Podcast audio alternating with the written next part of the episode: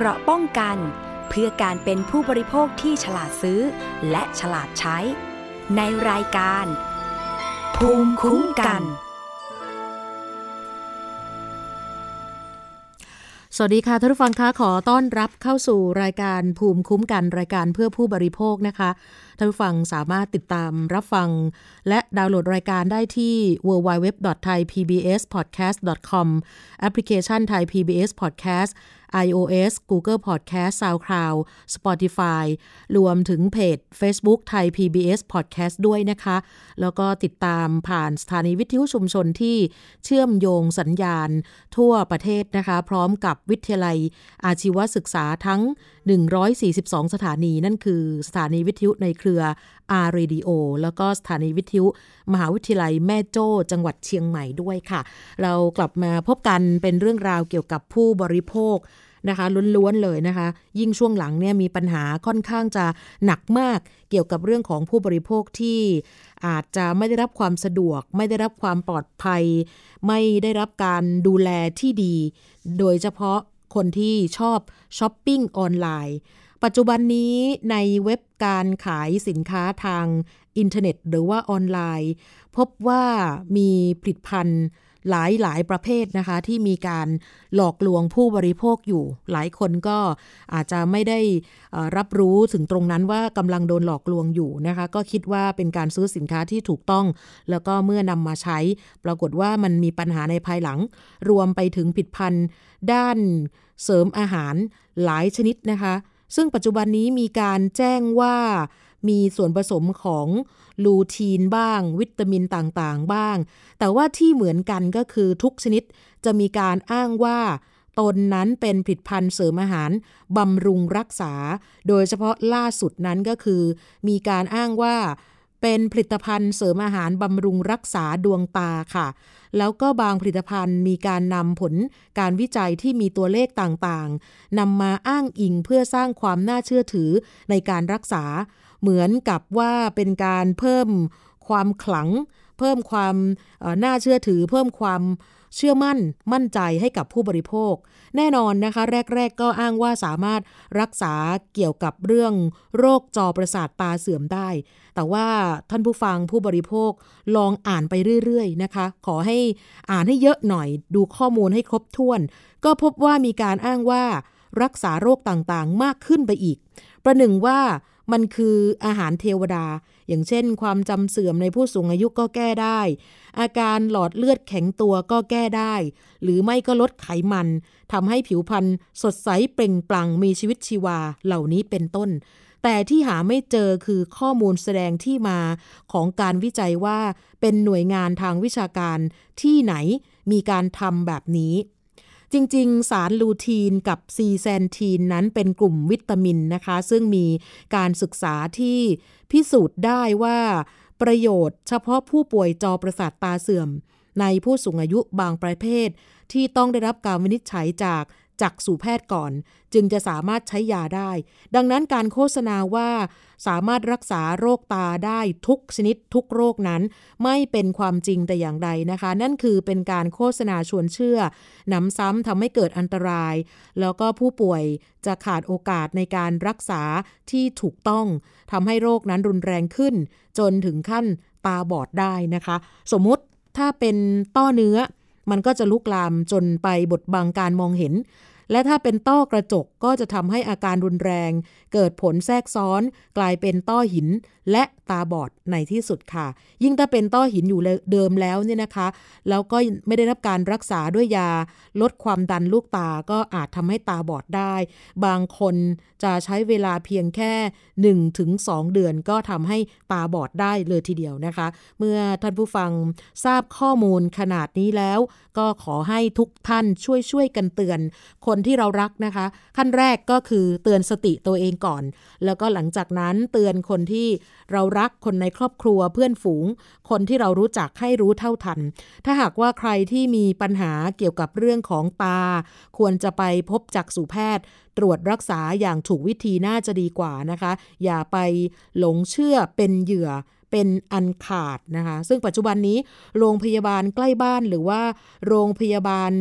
สิทธิ์ ของทุกทุกท่านเนี่ยนะคะ มีหมอตาหรือว่าจักษุแพทย์อยู่ทุกโรงพยาบาลแล้วนะคะ ไม่ต้องเป็นห่วงเรื่องของค่ารักษาค่าใช้จ่ายนะคะ เพราะาบางท่านนั้นอาจจะกลัวเกี่ยวกับเรื่องนี้นะคะ ไม่ต้องกลัวค่ะ เพราะว่ามันครอบคลุมอยู่แล้วเกี่ยวกับเรื่องของตานะคะ นี่คือสิ่งที่ทุกคนนั้นเนี่ยบางท่านอาจจะละเลยนะคะ เกี่ยวกับเรื่องของอการดูแล แล้วก็อาจจะรับข้อมูลข่าวสารด้านเดียว จากอินเทอร์เน็ต หรือว่าสื่อออนไลน์ สุดท้ายก็มีการหลงเชื่อ อันนี้ก็เป็นเรื่องอันตรายค่อนข้างเยอะนะคะ เพราะว่าตานั้นเนี่ยจะอยู่กับเราไปนานแสนนานเลยทีเดียวนะคะ ก็ฝากไว้สำหรับเรื่องแรกค่ะ อีกเรื่องหนึ่งที่จะฝากไว้สำหรับในวันนี้นะคะ เรื่องของเกี่ยวกับด้านการขนส่ง โดยเฉพาะเราเคยคุยในรายการนะคะ เรื่องของอุบัติเหตุเรื่องความปลอดภัยทางถนนนะคะ ล่าสุดนั้น ทางกรมการขนส่งทางราง ที่มีอธิบดีกรมการขนส่งทางราง คุณสรพงษ์ไพฑูรยพงศ์ได้เป็นประธานประชุมคณะทำงานด้านการประเมิน ระดับคุณภาพของสถานีขนส่งทางรางครั้งที่2ทับ2563 โดยมีผู้แทนจากภาคส่วนที่เกี่ยวข้อง ซึ่งประกอบไปด้วยสำนักงงานปลัดกระทรวงคมนาคม สำนักการจราจรขนส่งกรุงเทพมหานคร การรถไฟแห่งประเทศไทย มูลนิธิเพื่อผู้บริโภค การรถไฟขนส่งมวลชนแห่งประเทศไทย บริษัทรถไฟฟ้ารอฟทจำกัด บริษัทกรุงเทพธนาคมจำกัด สมาคมผังเมืองไทยเข้าร่วมประชุมกันอย่างพร้อมเพรียง โดยมีวัตถุประสงค์ก็คือเพื่อสร้างเครือข่ายความร่วมมือ และยกระดับมาตรฐานการบริการขนส่งทางรางในประเทศไทย ซึ่งมีการจัดกิจกรรมการประเมินระดับคุณภาพของสถานีขนส่งทางราง นั่นคือสถานีดีพร้อม ที่มุ่งจะให้เกิดการส่งเสริมการยกระดับมาตรฐานการบริการของผู้ประกอบกิจการขนส่งทางรางของไทย แล้วก็ถือว่าเป็นการสร้างขวัญกำลังใจให้กับเจ้าหน้าที่ และหน่วยงานที่รับผิดชอบด้วยนะคะ เกี่ยวกับเรื่องของการขนส่งทางรางก็คือเป็นการ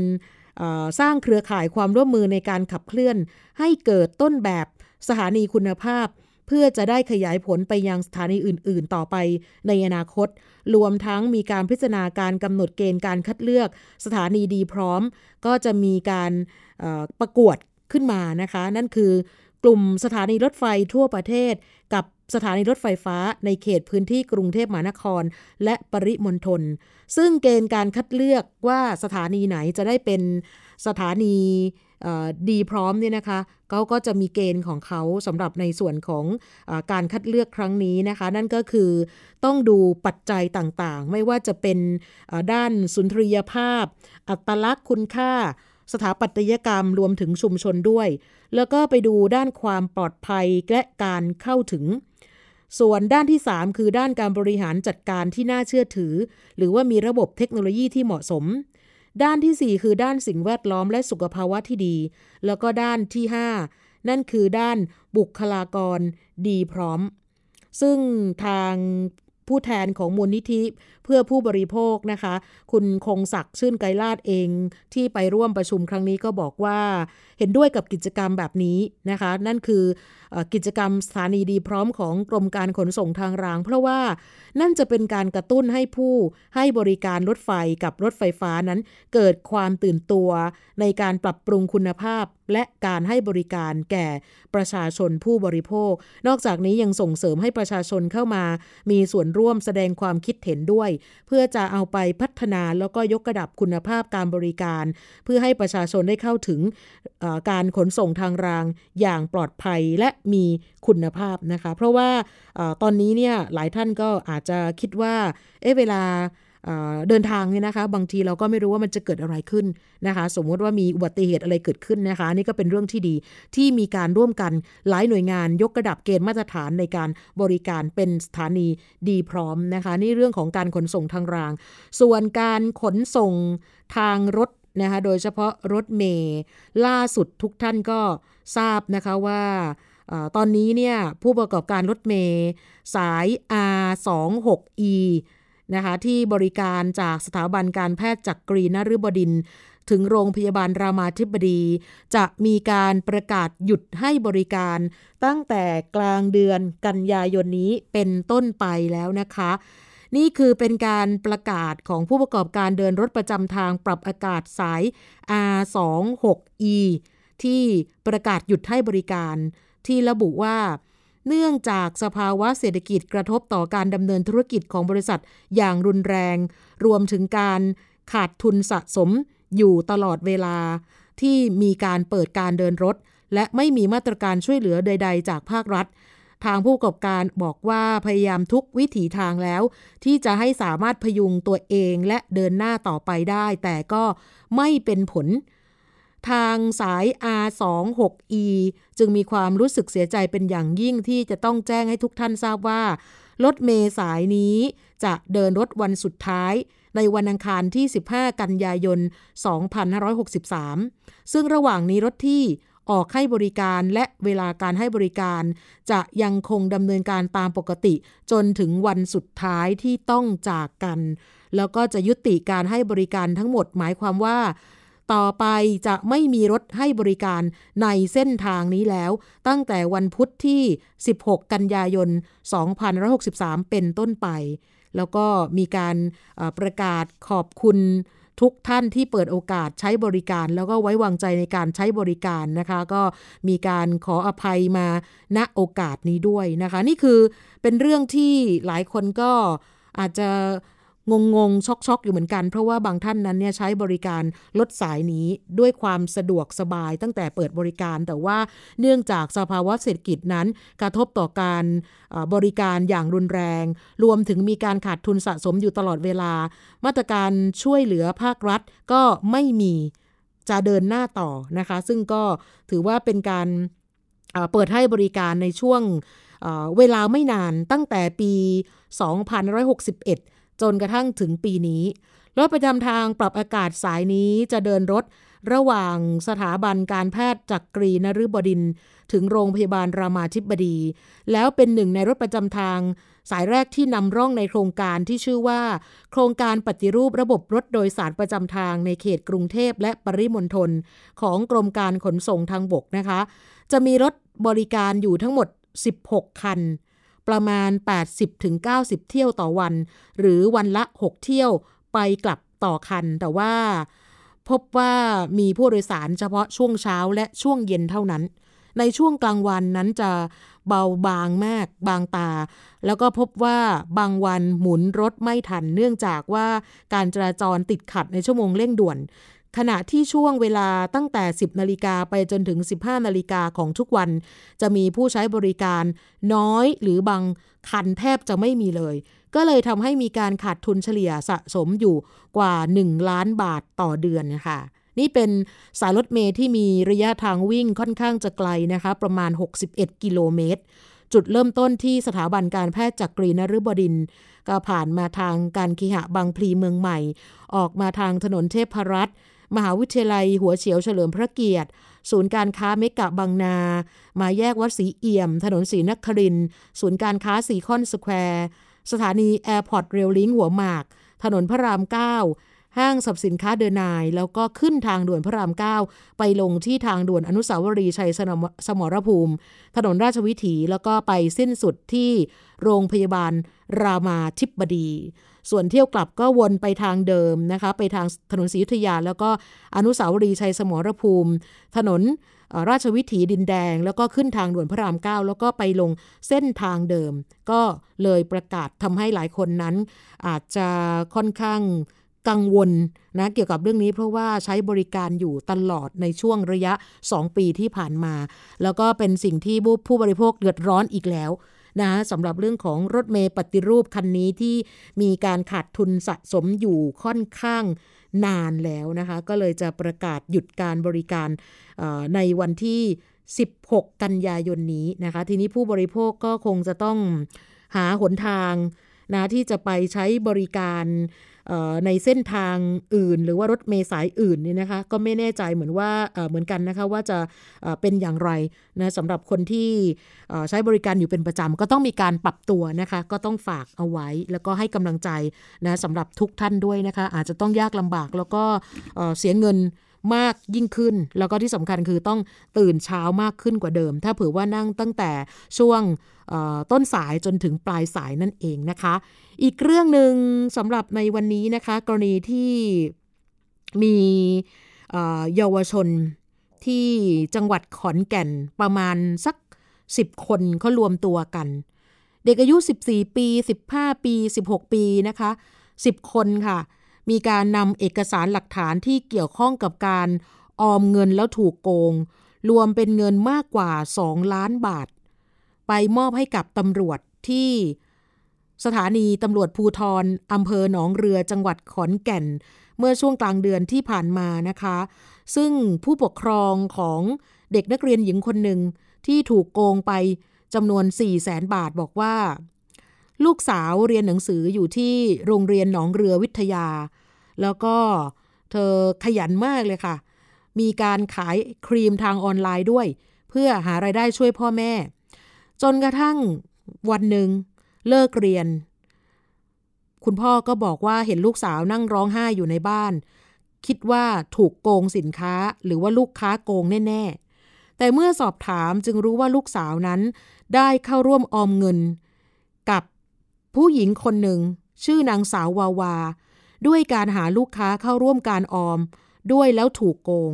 แล้วไม่มีเงินจ่ายคืนให้ลูกค้าที่ร่วมออมนะจึงเสียใจมาก เพราะว่าถูกลูกค้าทวงถามเอาเงินร่วมกว่า 4 0 0แสนบาท ซึ่งคุณพ่อของน้องบอกว่าอยากจะฝากให้ถึงนางสาววาวาว่าถ้าถ้าเห็นข่าวของน้องๆนนักเรียนกลุ่มนี้ ก็รีบจัดการแก้ไขปัญหาที่เกิดขึ้นด้วย ก็คือเอาเงินมาคืนให้กับทุกคน เพราะว่าขณะนี้นักเรียนเข้าแจ้งความดำเนินคดีในสิ่งที่เกิดขึ้นแล้วนะคะ น้องวัย 14 ชื่อน้องไผ่เล่าให้ฟังว่าก่อนจะถูกโกงครั้งนี้เนื่องจากเห็นเพื่อนๆในโรงเรียนเดียวกันเนี่ยมีเงินใช้ มีเงินให้ครอบครัว ก็เลยสอบถามถึงที่มาของเงิน เพื่อนก็บอกว่าร่วมออมเงินกับวาวา วาวานี่อายุ 17 ปีเท่านั้นเองนะคะ แต่ว่าสามารถที่จะใช้ กลเม็ดเด็ดพลายอะไรก็ไม่ทราบ ชักจูงชักชวนเพื่อนๆใน Facebook ที่ใช้ชื่อว่าวาวา NP นะคะมาร่วมลงทุนได้เป็นหลักล้าน ก็ปรากฏว่ามีคนทักไปขอออมเงินด้วย ซึ่งเธอก็ตอบรับด้วยดี แล้วก็มีการคุยกันในรายละเอียดของการออมเงิน รวมถึงการหาลูกค้ามาร่วม ออมเงินด้วยอีกหลายคน เป็นลักษณะการออมเงินรายวันนะคะ 5 วันบ้าง 10 วัน 20 วัน 25 วัน จนถึง 30 วัน ซึ่งวาวาคนนี้ก็จะเป็นคนจัดโปรจัดเรทให้แต่ละคน อย่างเช่น สมมุติว่าถ้าใครออมเงิน 500 บาท 5 วันก็จะได้ดอกเบี้ย 500 ออม 1,000 บาท 10 วัน จะได้เงินกลับไป 3,200 บาท โอ้โห เยอะมาก แล้วก็คนที่เป็นในหน้าหาลูกค้าเนี่ย ถ้าหากว่าหาลูกค้าออมครบ 60 ราย คุณจะมีรายได้ถึง 5,000 บาทถึง 10,000 บาทก็มี น้องไผ่บอกว่าขณะเดียวกันก็มีนักเรียนบางคน พร้อมผู้ปกครอง ขับรถไปทวงเงินกับวาวาที่บ้านในจังหวัดระยอง แต่ทุกคนไม่เคยได้เงินกลับ โดยได้รับคำตอบจากคนในครอบครัวของวาวาว่า นางสาววาวาคนนี้ป่วยทางจิต ก็คือ เอาเงินไปเล่นพนันคาบาร่าบาคาร่าหมดแล้ว ไม่มีเงินมาให้ ไปแจ้งความจับได้เลย นี่คือคนในครอบครัวของวาวา ก็เลยบอกว่ามาคุยกันเองนะคะสำหรับน้องๆกลุ่มนี้ ก็บอกว่าถ้างั้นไปแจ้งความดีกว่า แล้วก็แจ้งเพื่อนๆ พี่น้องที่ร่วมออมเงินกับวาวาให้ทราบ เมื่อทุกคนทราบก็เลยรวมตัวกันไปแจ้งความดำเนินคดีตามกฎหมายนะคะ อีกคนหนึ่งชื่อน้องมิวก่อนหน้านี้เห็นเพื่อนใน Facebook ลงออมเงินแล้วได้เงินเข้าบัญชีเป็นจำนวนมาก ผลตอบแทนสูง จึงทักไปหาวาวาเช่นกันว่า ต้องการออมเงิน เพราะเห็นผลตอบแทนสูง ครั้งแรกโอนเงินเข้าบัญชีวาวา ชื่อบัญชีนางสาววานิสา 1,000 บาท เมื่อเดือนมิถุนายน 2563 ต่อมาก็ได้รับเงินโอนเข้าบัญชีตามที่วาวาแจ้งอย่างต่อเนื่องติดต่อกัน 4 ครั้ง แล้วก็วาวาจูงใจว่า ถ้าต้องการรายได้ให้หาลูกค้ามาลงเงินออม และจูงใจด้วยค่าตอบแทนที่สูงมาก จึงไปโพสต์ผ่านผ่าน Facebook ส่วนตัว หาคนร่วมออมเงิน ก็มีเพื่อนนักเรียนสนใจมาก มีทั้งนักศึกษาคนวัยทำงานในหมู่บ้านกว่า 200 ราย เป็นเงินออมกว่า 6 0 0 0 0 0 บาทจจนกระทั่งวันที่ 2 สิงหาคมที่ผ่านมา เริ่มเห็นความผิดปกติ ติดต่อวาวาไม่ได้ และไม่ได้รับเงินค่าตอบแทนแล้ว จึงทักไปถาม เธอก็บ่ายเบี่ยงสุดท้ายก็บอกว่า ถ้าอยากได้เงินคืนไปแจ้งความเอาเอง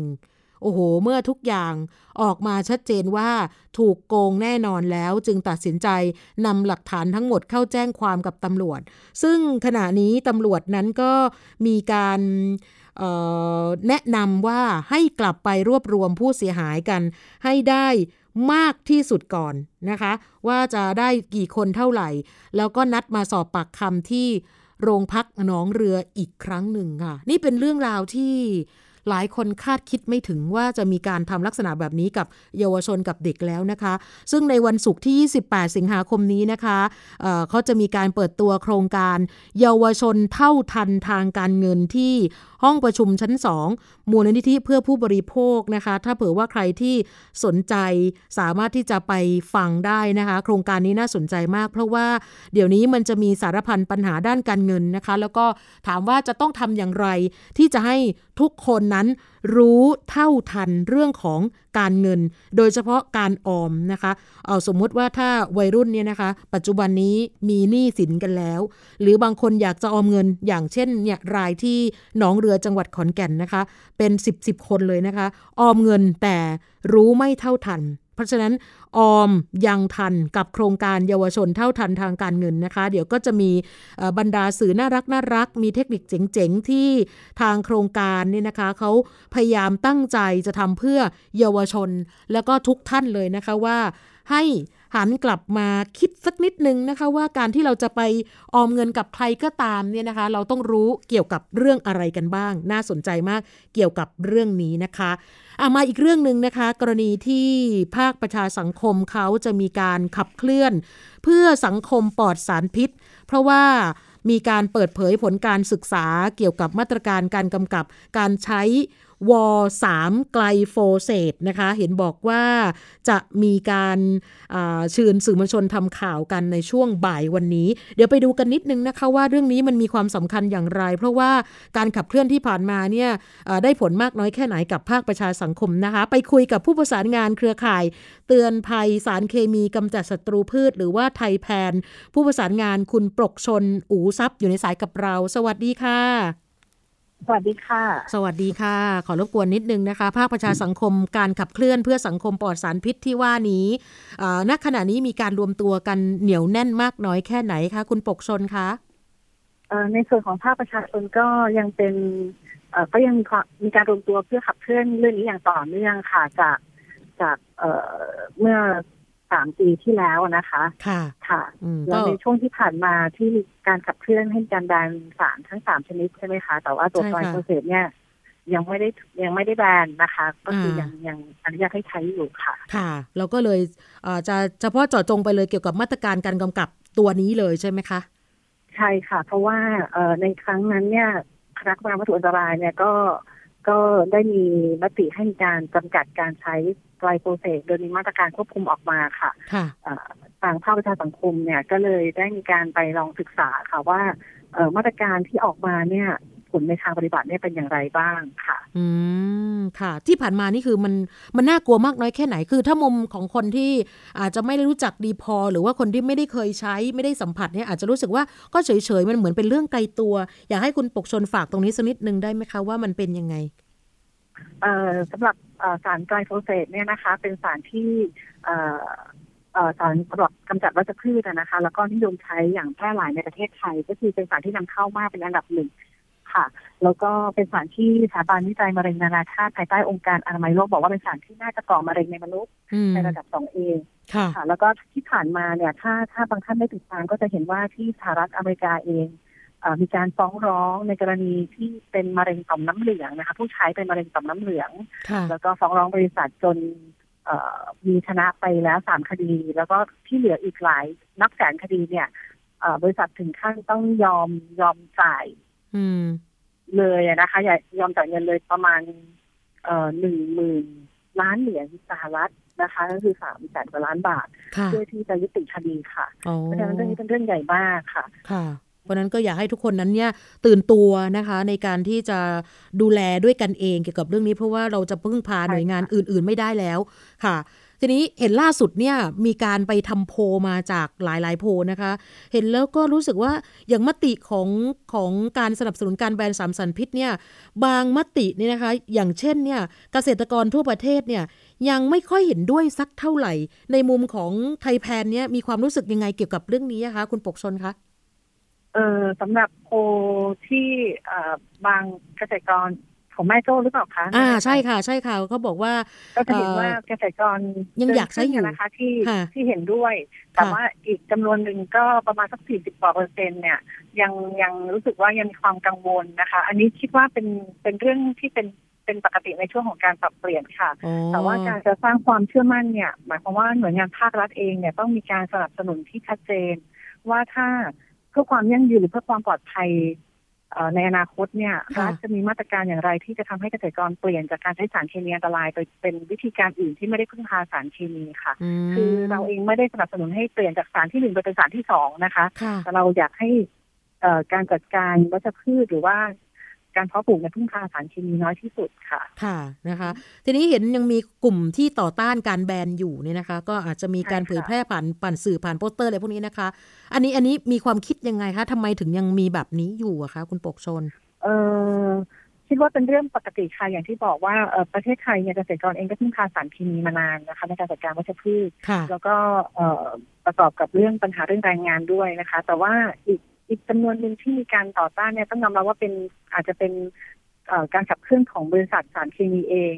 นะคะ ที่อาจจะต้องการปกป้องเรื่องผลประโยชน์ของบริษัทนะคะ เพราะว่าประเทศไทยเนี่ยตลาดสารเคมีเราใหญ่มากนะคะโดยเฉพาะสารพาราพอตที่แบนไปแล้วนะคะยิ่งถ้าเป็นไกลโปรเซสเองเนี่ยก็ก็ถือว่าเป็นตลาดใหญ่มากเหมือนกันเพราะฉะนั้นเนี่ยการพยายามปกป้องผลกำไรหรือว่ายอดขายเป็นหลักหมื่นล้านเนี่ย การต่อสู้ย่อมย่อมเข้มข้นแน่นอนค่ะ เพราะฉะนั้นจะทำยังไงให้ประชาชนเนี่ยลุกขึ้นมา แล้วก็เข้าใจเรื่องข้อมูลแล้วก็ช่วยกันขับเคลื่อนนะคะเพื่อส่งคนไทยในเดินหน้าสู่ความปลอดภัยค่ะ ค่ะ เห็นบอกว่าอาจจะมีใครก็ไม่รู้แอบแฝงแล้วอ้างตัวว่าเป็นตัวแทนเกษตรกรอะไรอย่างนี้นะคะ อาจจะมีอย่างนี้อยู่ด้วยถูกไหมคะใช่ใช่ค่ะ ก็จะมีบางทีจะเป็นคล้ายๆ องค์กรบางหน้านะคะว่าเออเป็นเกษตรกร แต่ว่าจริงๆแล้วเนี่ยก็มีความสัมพันธ์นะคะ หรือว่าอาจจะมีการรับเงินทุนนะคะ จากกลุ่มบริษัทผู้ขายสารเคมีค่ะในการดำเนินกิจการหรือกิจกรรมบางกิจกรรมค่ะค่ะ ในการขับเคลื่อนของภาคประชาสังคมเนี่ยคะที่จะให้สังคมปลอดสารพิษจริง ๆ แบบร้อยเปอร์เซ็นต์เนี่ยนะคะ ในผลการศึกษาที่จะมีการเปิดเผยกันเร็วๆนี้เนี่ย มันจะมี ส่วนที่จะให้สังคมแบบดีขึ้นยังไงนี่คือขอคร่าวๆสักนิดนึงได้ไหมคะ เออสำหรับวันนี้ใช่ไหมคะ ใช่ค่ะ ก็เออจริงๆ โดยผลเนี่ยมันก็มันนำไปสู่ที่ว่าการการควบคุมอย่างที่กรรมการผลอันตรายได้มีมติเอาไว้เนี่ยมันเป็นไปได้ยากทางปฏิบัติค่ะ แล้วก็ถ้าเกิดโดยหลักการปฏิบัติทางสากลเนี่ย ถ้าการควบคุมเนี่ยมันใช้ไม่ได้ผล เพื่อปกป้องสุขภาพเนี่ยอาจจะต้องนำไปสู่การแบนค่ะในกรณีที่เป็นสารที่มีอันตรายร้ายแรงค่ะค่ะ เพราะนั้นเดี๋ยวในช่วงบ่ายนี้คือจะจะรอฟังมาตรการในเรื่องของการกำกับการใช้ไกลโฟเสตด้วยถูกไหมคะใช่ค่ะ ค่ะนะคะ ผู้ที่จะได้ประโยชน์จริง ๆ เลยเกี่ยวกับเรื่องนี้น่าจะน่าจะเป็นใครคะคุณปกชน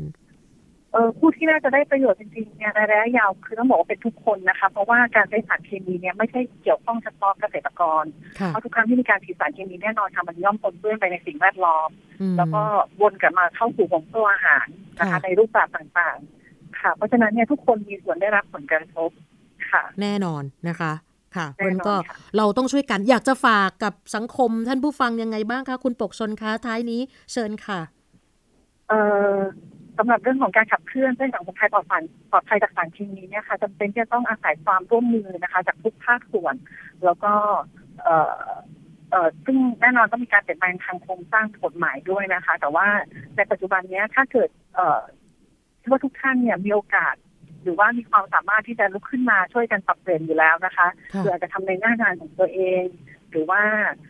อาจจะช่วยกันสนับสนุนในรูปแบบต่างๆไม่ว่าจะเป็นเกษตรกรที่ปรับเปลี่ยนหาวิธีการปรับเปลี่ยน หรือว่าหนุนเสริมในทางงานวิจัยหรืออื่นๆเนี่ยก็อยากให้ทุกคนเนี่ยค่ะลุกขึ้นมาเพื่อที่จะช่วยกันกำหนดอนาคตของพวกเราทุกคนค่ะ อืมนะคะ เรากำหนดอนาคตของเราได้ เพราะฉะนั้นก็อย่าเป็นเครื่องมือให้ใครเราต้องรู้เท่าทันเกี่ยวกับเรื่องนี้นะคะ ช่ค่ะ ค่ะ ได้ค่ะ เดี๋ยววันนี้เราจะติดตามผ่านเฟซบุ๊กของเครือข่ายได้ใช่ไหมคะ เกี่ยวกับเรื่องของการขับเคลื่อนที่นี่นะคะ จะไปกันที่กระทรวงเกษตรและสหกรณ์เลยใช่ไหมคะ ใช่ค่ะ ก็วันนี้ไปพบท่านรัฐมนตรีช่วยค่ะ คุณมนัญญาไทยเศรษฐ์ค่ะ แล้วก็มีการเผยแพร่ผ่าน Facebook Liveฟ์ค่ะ ค่ะ ได้ค่ะ ขอบคุณมากค่ะ คุณปรกชล เดี๋ยวจะติดตามนะคะ ขอบคุณค่ะ สวัสดีค่ะ คุณปกชนอูซับนะคะ ผู้ประสานงานเครือข่ายเตือนภัยสารเคมีกำจัดศัตรูพืช หรือว่าไทยแพน ที่จะทำหน้าที่ตรงนี้นะคะ ก็เชิญชวนไปติดตามกันเยอะ ๆ เลยนะคะสำหรับเรื่องภาคประชาสังคมขับเคลื่อนเพื่อสังคมปลอดสารพิษ ที่จะมีการเปิดเผยผลการศึกษา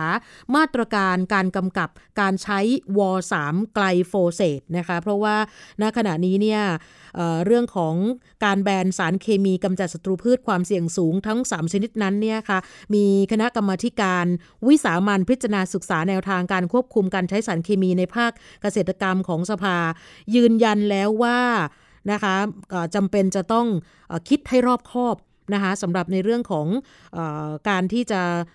ให้ทุกคนยังต่อต้านอยู่อะไรพวกนี้นะคะ แล้วก็ล่าสุดนั้นมีโพของสถาบันการศึกษาที่ปรากฏ เป็นโพออกมาที่ทำขึ้นตามหลักการทางสตินั้น เขาไปสุ่มจำนวนประชากรตามกลุ่มเป้าหมายที่ต้องการทราบความคิดเห็น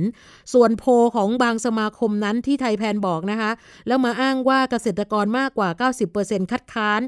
มติการแบนพาราคอดอันนั้นไม่ใช่ความคิดเห็นของเกษตรกรทั้งหมด แล้วที่สำคัญสมาคมดังกล่าวนั้นเนี่ยมีหลักฐานว่าดำเนินงานโดยได้รับเงินสนับสนุนจากบริษัทผลิต และจัดจำหน่ายพาราควดอีกด้วยเนี่ยไทยแพนเขามีข้อมูลตรงนี้ แล้วก็ที่สำคัญคือไทยแพนเห็นด้วยกับโพของมหาวิทยาลัยแม่โจ้นะคะ ที่ระบุว่าเกษตรกรส่วนใหญ่นั้นสนับสนุนการแบนสามสาร แต่ก็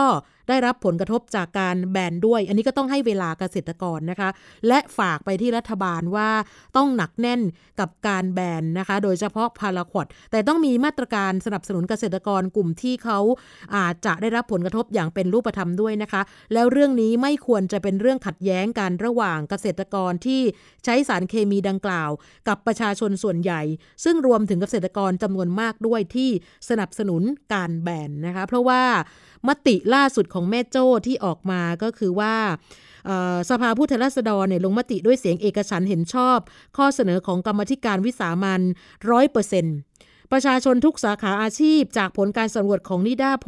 ออกมา 75%เปอร์ เกษตรกรทั่วประเทศจากผลการสำรวจของแม่โจ้โพ 57%เเมื่อสักครู่ก็เลยถามผู้ประสานงานจากไทยแพนว่า เอ๊มีความคิดยังไง เพราะว่าเกษตรกรเองก็อาจจะยังไม่พร้อม แล้วก็อาจจะต้องใช้เวลา ตัวนี้นะคะ ซึ่งเกษตรกรตัวจริงบางท่านก็บอกว่า ถามหน่อยสิถามบ้างเลยประมาณนี้ก็อาจจะต้องไปคุยกันนะตอนนี้เนี่ยต้องไปติดตามนะคะสำหรับในช่วงของวันนี้ตอนบ่ายนะคะเขาก็จะไป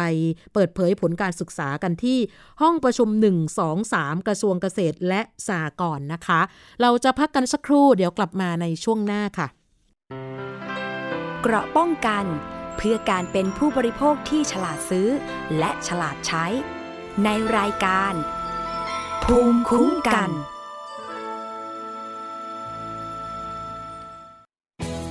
ไทย PBS ดิจิทัล Radio Infotainment for All สถานีวิทยุดิจิทัล จากไทย PBS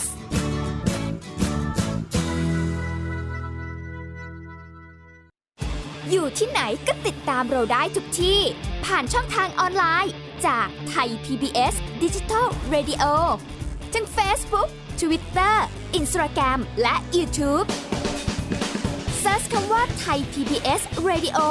แล้วกดไลค์หรือ Subscribe แล้วค่อยแชร์ กับคอนเทนต์ดี ๆ ที่ไม่อยากให้คุณพลาดอ้อเรามีให้คุณฟังผ่านพอดแคสต์แล้วนะ มากกว่าด้วยเวลาข่าวที่มากขึ้น จะพัดพาเอาฝุ่นออกไปได้ครับ มากกว่า ให้คุณทันในทุกสถานการณ์ ตามที่กฎหมายดังกล่าวกำหนดเอาไว้ มากกว่ากับเนื้อหาเที่ยงตรงรอบด้านนำมาใช้ในคดีเมาแล้วขับ มากกว่าในทุกทางออกของสังคม ป้องกันไม่ให้ปัญหาเกิดขึ้น มากกว่ากับข่าวรอบวันในทุกมิติ เครนก่อสร้างเกิดอุบัติเหตุขึ้น มากกว่าด้วยการวิเคราะห์ที่ตรงจุด ความพยายามของภาครัฐที่จะแก้ปัญหา และมากกว่ากับทีมข่าวมืออาชีพ ข่าวไทย PBS ให้คุณได้มากกว่า อัปเดตสถานการณ์รอบโลก ประเทศจีนนี่เราทราบกันดีนะคะว่าเป็นประเทศที่จะมีปัญหาเรื่องความสมดุลของประชากร คนที่ได้รับความสนใจจากวิกฤตในครั้งนี้ก็คือนายกรัฐมนตรีนิวซีแลนด์ เรื่องราวสีสันจากต่างแดน ก็มีช่อง YouTube เป็นของตัวเองใช้ชื่อว่าครัวคุณยาย โรงพยาบาลเพื่อดูแลช้างเหล่านี้ที่เมืองมัทุราค่ะที่รัฐอุตรประเทศ จะมีภารกิจก็คือส่งนักบินอวกาศผู้หญิงล้วนๆออกไปทำภารกิจหน้าต่างโลก โดยทีมข่าวต่างประเทศไทย PBS ทุกวันจันทร์ถึงศุกร์ 12นาฬิกา ทางไทย PBS ดิจิทัล Radio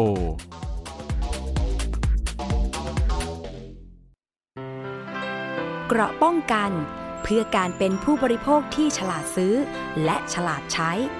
ในรายการ ภูมิคุ้มกัน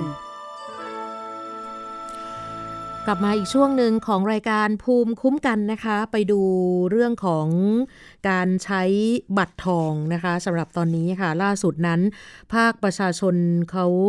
ระบุนะคะว่านโยบายการใช้สิทธิ์บัตรทองของโรงพยาบาลทุกแห่งนั้น โอกาสในการร่วมทบทวนปัญหาในระบบก็น่าจะมีนะคะก็คือหมายความว่าต่อไปนี้เนี่ย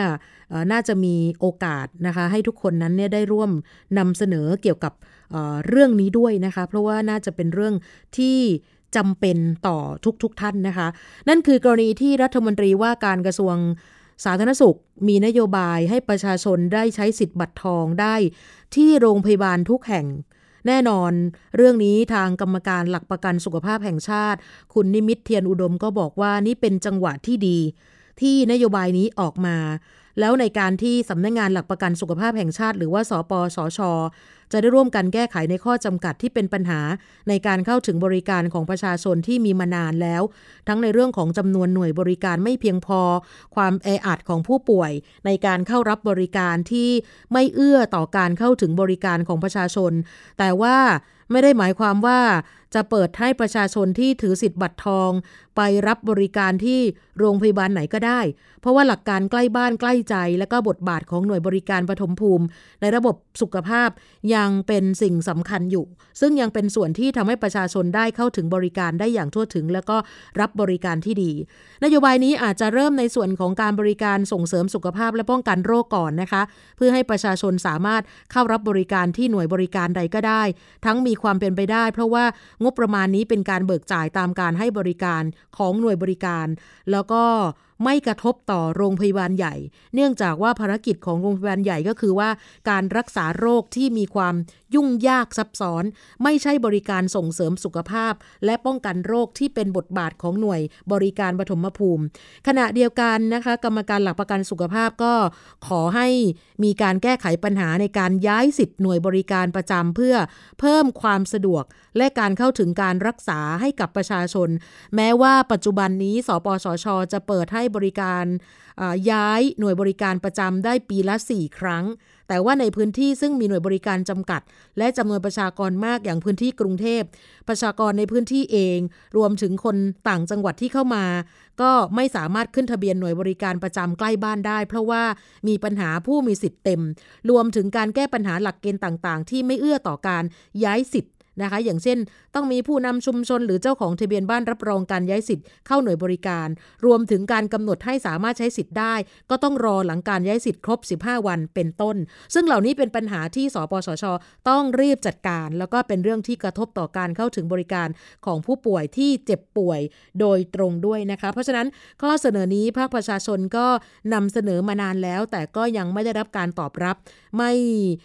ยังไม่ไม่มีการตอบสนองนะคะ แล้วก็น่าจะเป็นเรื่องรื่องที่กระทบต่อประชาชนโดยตรง ก็ถือว่าอยากให้ไปดูโจทย์ของการเข้าไม่ถึงบริการว่าปัญหามันอยู่ตรงไหนมากกว่า ก็ฝากไปที่สปสช กระทรวงสาธารณสุข แล้วก็เดี๋ยวภาคประชาชนก็ต้องร่วมกันหารือเพื่อเพิ่มการเข้าถึงบริการให้กับประชาชนด้วยนะคะ ก็ถือว่าทางกรรมการหลักประกันสุขภาพนั้นเห็นด้วยในหลักการว่าต้องไม่มีผู้ป่วยอานาถาทุกคนในประเทศไทยนั้น เท่าเทียมกันหมด นะคะ ด้วยศักดิ์ศรีไม่ว่าจะยากดีมีจนก็ถือว่าได้มีสิทธิ์ใช้ในการบริการโรงพยาบาลทุกแห่งนั่นเองนะคะ ช่วงนี้จะไปช่วงคิดก่อนเชื่อกับอาจารย์ดรแก้วกังสดานอัมภัยนักพิษวิทยา วันนี้อาจารย์จะคุยกับคุณชนาทิพย์ในตอนที่ชื่อว่า การล้างจานสำคัญกับชีวิตอย่างไรค่ะ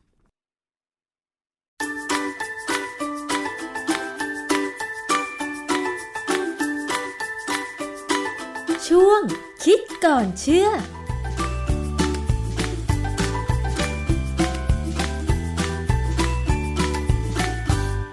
บกันในช่วงคิดก่อนเชื่อกับ ดรแก้วกังสดานนภัยนักพิษวิทยากับดิฉันชนาทิพไพรพงศ์นะคะ วันนี้มาพูดถึงเรื่องงานบ้านงานเรือนกันบ้างค่ะ คุณผู้ฟัง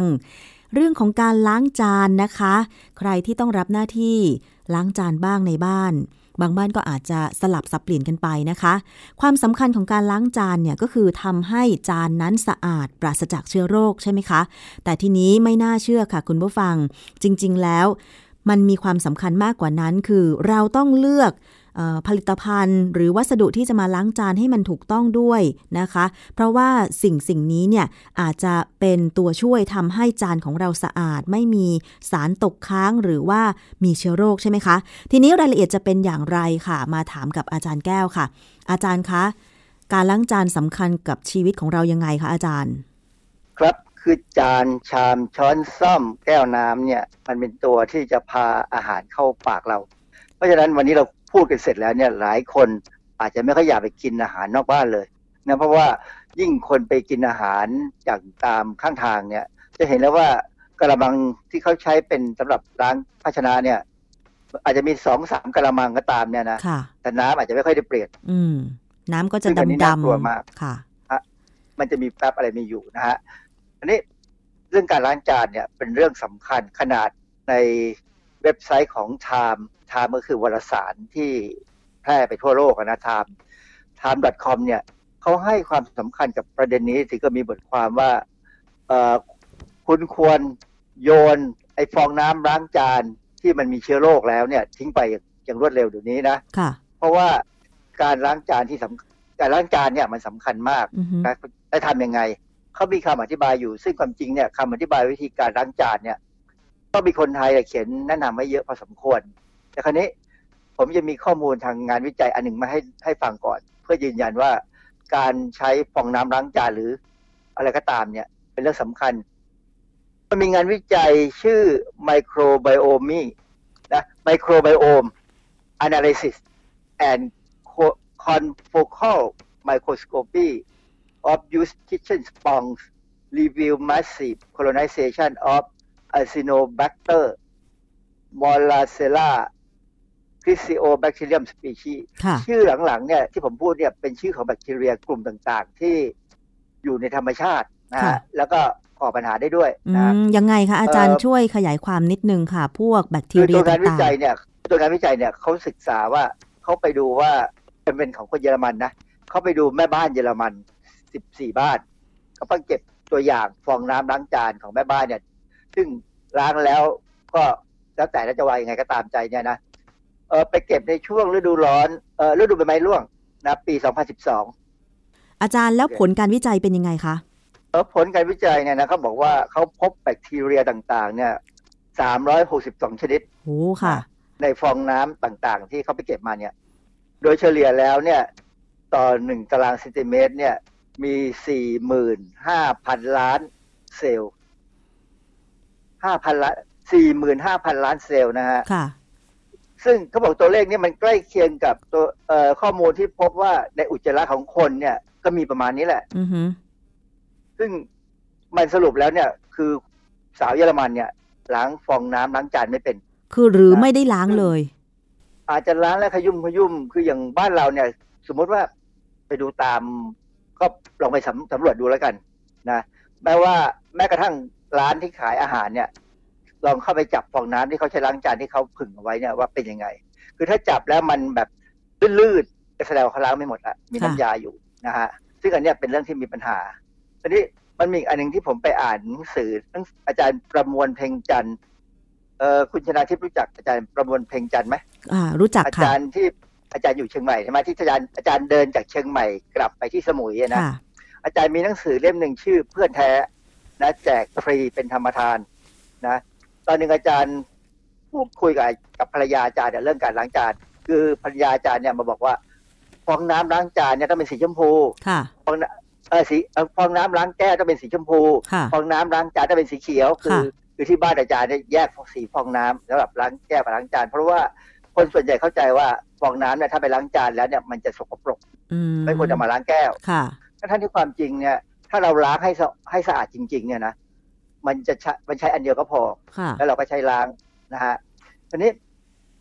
ปัญหาคือว่าทำไมผมถึงบอกว่าใช้ฟองน้ำอันเดียวได้ เพราะว่าอะไรสบู่เนี่ยจริง ๆ แล้วเนี่ยมันเป็นตัวจับเอาเชื้อโรคออกไปจากภาชนะค่ะใช่ไหมอย่างตอนโควิด เนี่ยก็เราบอกว่าให้ล้างมืออือฮึบ่อยใช่ๆด้วยสบู่ คือสบู่เนี่ยจะจับโควิดออกไปนะฮะทำนองเดียวกันเชื้อแบคทีเรีย เชื้ออะไรก็ตามเนี่ยนะ มันถูกสบู่เอาไปหมดแหละ เพียงแต่ว่าถ้ามันติดสบู่อยู่ในสบู่แล้ว สบู่ออกไปจากฟองน้ำไม่หมด มันก็ยังอยู่ตรงนั้นค่ะนะเพราะฉะนั้นเนี่ยการล้างจานเนี่ยถ้าจะทำให้ถูกจริง ๆ อย่างที่ครูเขาสอนกันเนี่ยก็คือว่าอ่าล้างแก้วก่อน ก็ถูกต้องเพราะแก้วเนี่ยมันมันควรจะล้างง่ายกว่าค่ะนะฮะส่วนภาชนะที่เป็นจานหรือเป็นอย่างอื่นเนี่ยหม้ออะไรก็ตามเนี่ย ที่มีคราบน้ำมันอะไรเนี่ย ควรใช้วิธีเช็ดด้วยกระดาษค่ะ เอาไขมันออกให้หมดนะอาหารบ้านเราเนี่ย อาหารที่มีกะทิอาหารที่มีไขมันมีอะไรก็ตามเยอะๆเนี่ย ควรที่จะต้องใช้เอ่อกระดาษเช็ดทิชชู่เนี่ย เช็ดเอาไขมันออกให้หมด โดยเฉพาะถ้าเป็นภาชนะพลาสติกค่ะนะไม่งั้นเนี่ยเราจะมีปัญหาที่เดียวทีนี้ปัญหาอีกอันหนึ่งที่เราทำผิดกันมาก็คือเราไปรณรงค์ให้ซูเปอร์สโตร์เนี่ยเขาเลิกใส่อาหารหรือใส่สินค้าในถุงพลาสติก จนเราต้องไปซื้อถุงพลาสติกมาใส่ขยะเองใช่เออดิฉันก็ทำอยู่แล้วอาเขก็จารไม่ย์ได้ลดฮะคือจริงๆเนี่ยถ้าเป็นถุงพลาสติกที่เขาใส่อาหารมาให้เรา หรือใส่ของมาให้เราเนี่ย เราก็มาใช้เป็นถุงขยะได้ค่ะแต่ปรากฏว่าพอเราไปรณรงค์ไม่ให้เขาใส่เขาก็สบายไปเลยอือฮึเราต้องไปซื้อถุงขยะเพิ่มอีกค่ะนะเพราะฉะนั้นจริง ๆ เนี่ยคือมีจานสกปรกเนี่ยเอาทิชชู่เอาเอากระดาษชำระเนี่ย เช็ดให้สะอาด ถ้าเป็นเป็นภาชนะพลาสติกต้องเช็ดให้แบบชนิด หายออกไปให้หมด ธรรมชาติพระไขมันเนี่ย มันจะติดทิชชู่ติดกระดาษชำระนะลองเช็ดดูให้ดี แล้วจะล้างง่ายมากเลย ถ้าใครล้างภาชนะที่มีไขมันติด โดยเอาน้ำลงไปก่อน ไม่เช็ดด้วยกระดาษก่อนเนี่ยจะล้างยากมากล้างหลายใช่ทีก็ไม่หมดค่ะ เพราะว่าเวลาน้ำมันไปเกาะกับน้ำมันที่ติด เพราะว่าเวลาน้ำไปเกาะกับน้ำมันที่ติดอยู่ตรงภาชนะเนี่ยมันจะกลิ้งกลิ้งกลิ้งแล้วกว่าจะล้างออก มันต้องใช้น้ำยาล้างจานหลายรอบมากอาจารย์ แล้วก็ไขมันเนี่ยมันจะไปสะสมอยู่ตรงท่อระบายน้ำห้องครัวของเราทำให้อุดตันได้นะคะอาจารย์ ใช่ เพราะฉะนั้นต้องพยายามเอาไขมันเนี่ยออกไปแล้วใส่ถุงให้มันไปอยู่ในถุงขยะแทนที่ไปอยู่ในท่อค่ะนะฮะบางบ้านเนี่ยถ้าไม่มีบ่อดักไขมัน หรือที่ไออ่างล้างจานเนี่ย เพราะจริงอ่างล้างจานนี่มันก็มีที่ดักไขมันนะค่ะบางบางอย่างเนี่ยจะมีที่ดักไขมันซึ่งเราต้อง เราจะสังเกตว่าบางครั้งเนี่ยหน้าหนาวเนี่ยพอไขมันมันเกาะมากๆเนี่ย ตันเลยอ่างตันต้องใช่ดึงดึงสะดืออ่างออกมาทำความสะอาดค่ะนะฮะค่ะ อาจารย์แล้วทีนี้ที่อาจารย์บอกว่า การที่เราใช้ ฟองน้ำล้างจานอันเดียวล้างทั้งแก้วและจานในคราวเดียวกันได้ โดยที่แก้วและจานก็สะอาดไม่มีเชื้อโรคตกค้างเนี่ย มันต้องมีวิธีอะไรบ้างคะอาจารย์ คือเมื่อล้างเสร็จแล้วเนี่ยนะจะต้องบีบน้ำล้างไปเรื่อยๆจนกว่า มันจะไม่มีฟองไม่ลื่นนะค่ะฮะแล้วถ้าเป็นไปได้ควรตากแดดให้แห้ง ฟองน้ำนะคะ ครับ คือฟองน้ำเนี่ยใช้ไปเรื่อยๆเนี่ยมันจะค่อยๆเก่านะใช่จะค่อยๆเก่าสภาพเริ่มไม่ดี แต่ว่าถ้าเราทำให้สะอาด และตากแดดให้แห้งเนี่ยสภาพของมันจะเวลาเราจับดูเนี่ยเราจะรู้เลยว่ามันสู้มือ อืมแต่ว่าถ้ามันเสียสภาพไปแล้วเนี่ยพอจับไปมันก็จะน่วมค่ะอันนี้คือเสียต้องทิ้งแน่ๆนะฮะผมผมพยายามศึกษาเรื่องนี้มาแล้วพอสมควรมีความรู้สึกว่าถ้าเราทำให้สะอาดแล้วตากให้แห้ง หรือถ้ามีโอกาสตากแดดได้บ้างเนี่ยนะมันอยู่ได้นานกว่าการที่ไม่ล้างค่ะ อาจารย์ดิฉันตั้งข้อสังเกตอีกอย่างหนึ่งค่ะ บางคนเนี่ยใช้ ฟองน้ำถึงแม้ว่าจะแยกชนิดกันล้างแก้วกับล้างจานนะคะ แต่ว่าเมื่อเขาล้างเสร็จแล้วเนี่ยเขากลับเอาไปแช่ในน้ำยาล้างเขากลับเอาไปแช่ในภาชนะที่ทำน้ำเเขาเรียกว่าอะไรล่ะเขากลับเอาไปแช่ในน้ำยาล้างจานที่อยู่ข้างๆซิงค์น้ำเหมือนเดิมอย่างเงี้ยค่ะ อาจารย์ อันนี้คือถูกต้องหรือไม่ถูกต้องคะผิดมากเลยผิดเป็นความผิดเพราะว่าเชื้อแบคทีเรียเนี่ย มันไม่ได้ตายในน้ำยาล้างจาน แต่มันไปอยู่ในน้ำน้ำยาล้างจานได้ คือน้ำยาล้างจานเนี่ยเป็นตัวดึงเอาแบคทีเรียออกมาเชื้อโรคออกมาหรือว่าอะไรก็ตามที่เป็นสิ่งสกปรกเนี่ยเพราะนั้นถ้าเรายังแช่ไว้อย่างนั้นเนี่ยก็เหมือนกับเป็นที่อยู่อาศัยเป็นบ้านให้แบคทีเรียอยู่ แล้วถ้าเอามาล้างใหม่เนี่ยถ้ามดล้างไม่ดี หรือว่าตอนที่เอาน้ำล้างซ้ำอีกครั้งสองครั้งเนี่ย ก็จะทำให้จานนั้นสกปรกซึ่ง อันนี้คือพฤติกรรมที่เราอาจจะมองเห็นได้ตามร้านขายอาหารข้างทาง อืเพราะฉะนั้นเนี่ย เวลาบางคนเนี่ย เวลาเขาไปกินอาหารตามซูเปอร์มาร์เก็ตหรือตามศูนย์อาหารเนี่ยจะสังเกตว่าเขายินดีที่จะเอาช้อนจุ่มลงไปในน้ำร้อน ค่ะ ซึ่งมีคนบางคนบอกว่า มันไม่สะอาดหรอกบางทีก็มีเชื้อโรคอยู่อ่าเขาจุ่มเสร็จแล้วเขาก็จะเอาทิชชู่เนี่ยกระดาษกระดาษสะอาดสะอาดเนี่ย เช็ดให้มันให้อีกทีหนึ่งแล้วจานเนี่ยเราก็มักจะต้องเช็ดซ้ำอีกทีก่อนที่จะมาตักข้าวกินใช่นะฮะแต่ว่าถ้าเป็นจานที่เขาล้างโดยศูนย์ในร้านในศูนย์อาหาร แล้วเขาตักอาหารใส่ลงไปเลย อันนั้นก็เป็นสิ่งที่เราจำเป็นต้องยอมรับ เพราะเราเราไม่รู้จะทำยังไง ค่ะ ดังนั้นถ้าเป็นไปได้เนี่ยทำกับข้าวกินเอง แล้วเรื่องของผลิตภัณฑ์ที่นำมาล้างจาน เช่นน้ำยาล้างจานล่ะคะ ตอนนี้มันก็มีหลายประเภทนะคะ แล้วถ้าเราล้างแบบไม่ถูกวิธี เช่น เอาฟองน้ำที่ล้างจานไปแล้ว แต่ไม่ได้ล้างทำความสะอาด เอาไปจุ่มในถ้วยน้ำยาล้างจานข้างซิงค์เหมือนเดิมอย่างเงี้ยอาจารย์บอกว่ามันมีเชื้อโรคอยู่ในนั้น แล้วน้ำยาล้างจานตัวนี้ค่ะ สมมุติว่าเราเอามาล้างใหม่อีกเนี้ยมันจะปลอดภัยไหมอาจารย์ เอ่อถ้า ถ้าเป็นคำแนะนำของผมนะ ผมเททิ้งหมด เททิ้งหมดค่ะ คือผมผมจะใช้ครั้งต่อครั้ง ผมจะไม่ทิ้งเอาไว้นานคือ คือถ้าถ้ารู้ว่าอีกอีกไม่นานไม่ถึงครึ่งชั่วโมงเนี่ย เราจะล้างใหม่ ก็เก็บเอาไว้ แต่ว่าถ้าต้องแบบเช้าแล้วมาถึงกลางวันเนี่ย ผมจะจะไม่ทิ้งไว้ผมผมจะเททิ้งหมดเลยไม่เอาไม่เอาไว้ใช้ซ้ำอาจารย์แล้วโอกาสที่เชื้อโรคมันจะอยู่ในนั้นมันจะมีอายุไหมคะอาจารย์ เออมันมันควรอยู่ได้นะ มันไม่น่าจะมีปัญหาอะไร เพราะว่าเชื้อโรคแบคทีเรียอย่างเงี้ยมันทนกับสภาพนั้นได้พอสมควรคืออย่างที่ที่กล่าวแล้วว่า น้ำยาล้างจานเนี่ยเป็นตัวดึงเอาสิ่งสกปรก รวมเชื้อโรคเนี่ยออกไปจากจานเท่านั้นเองไม่ได้ไปฆ่ามันค่ะแล้วเราเราไม่ใส่สารฆ่าเชื้อโรคในน้ำยาล้างจานเด็ดขาด เพราะว่ามันอาจจะเป็นอันตรายต่อผู้บริโภคค่ะ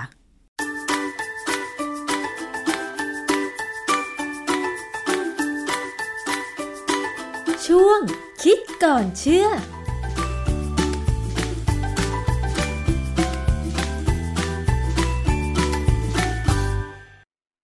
นั่นคือคิดก่อนเชื่อกับอาจารย์ดรแก้วนะคะ วันนี้พูดถึงเรื่องของการล้างจานสำคัญกับชีวิตอย่างไรนะคะสำคัญมากเลยค่ะ เพราะว่าบางครอบครัวเนี่ยนะคะ บางทีก็อาจจะไม่ได้สอนไม่ได้ฝึกนะคะ ให้ลูกล้างจานอะไรพวกนี้นะคะ จริง ๆ แล้วมันก็สำคัญกับเรื่องของการที่จะออกไปสู่สังคมด้วยนะคะ ปิดท้ายนิดเดียววันนี้นะคะ ในช่วงรายการภูมิคุ้มกันของเราเกี่ยวกับเรื่องของ